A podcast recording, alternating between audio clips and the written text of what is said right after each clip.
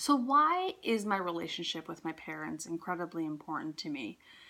Because they're a part of me and they helped shape who I am. As an Asian Canadian millennial, I deserve to have open and honest conversations with my parents, to be treated as a peer during difficult conversations and not shut out or shut down because I'm too young to understand. Um, I want to be able to have the courage to be vulnerable with them and really show who I am so they get to know the real me.